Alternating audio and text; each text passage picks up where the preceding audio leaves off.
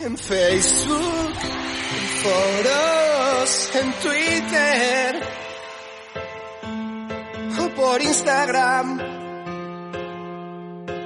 Suelo hablar de aquello que no sé. Hola, soy el mangazo Torili y no me gusta el pádel. Estoy very, very, very, very, very, very, very happy de estar aquí con vosotros.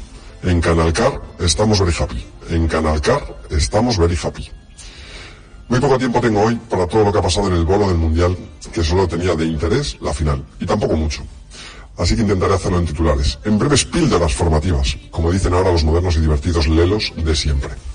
Uno, Galán se ha dado cuenta de que es competitivo sin Lebron, y esto puede abrir la caja de los truenos. El Red Bull te da alas, y además te hace poliglota, para los de la LOXE que domina varios idiomas. En Qatar pasan del pádel como yo del badminton, y las chicas no se han pronunciado aún sobre los derechos de las mujeres en ese país. Eso sí, han tocado un mini tambor en las comidas con una francesita.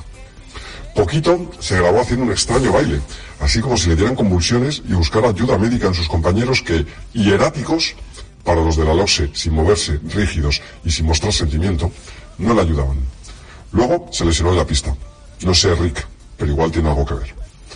5. Si el seleccionador español de pádel sabe lo justo, el argentino ha estado con más dificultades que Pablo Casado explicando por qué ha ido a esa, misa y no a otra. En realidad, todo era por no molestar a Vela, así que, ¿qué más da perder si Vela está contento? 6. Las chicas tocando un tamborcito. Poquito haciendo un bailecito.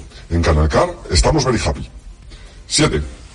Importante esto. Seguimos sin noticias de la Federación Internacional de Nada y de nuestro gran amigo Bertín Carraro respecto a si ha habido controles antidoping en el vuelo catarí o no. 8 y última.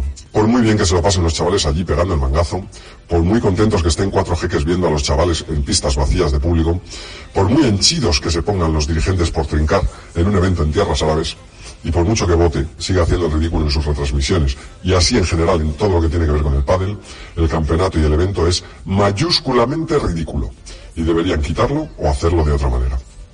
Para terminar, quiero dar las gracias a mi vergüenza ajena, por haber estado martirizándome durante toda la semana pasada. Ahora viene Argentina. La cosa promete. Buenas noches.